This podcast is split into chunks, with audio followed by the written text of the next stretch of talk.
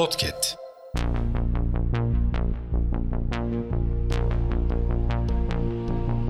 Merhaba sayın dinleyenler, Hafıza'nın yeni bölümüyle karşınızdayız. Tarihte bugün yaşanan olayları aktaracağız. Tarihlerimiz sekiz Kasım iki bin yirmi üç. Yıl bin yedi yüz doksan üç. Paris'te Louvre Müzesi açıldı. Yıl bin sekiz yüz doksan beş. Alman fizikçi Wilhelm Röntgen X ışınını keşfetti. Yıl bin dokuz yüz otuz iki. Nazi Partisi Almanya seçimlerinde yüz doksan altı milletvekiliyle yine birinci parti oldu. Yıl bin dokuz yüz otuz sekiz. Atatürk ikinci kez ağır komaya girdi.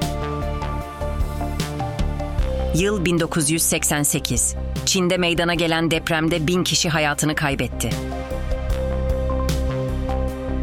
Hafızanın sonuna geldik. Yeni bölümde görüşmek dileğiyle. Hafızanızı tazelemek için bizi dinlemeye devam edin.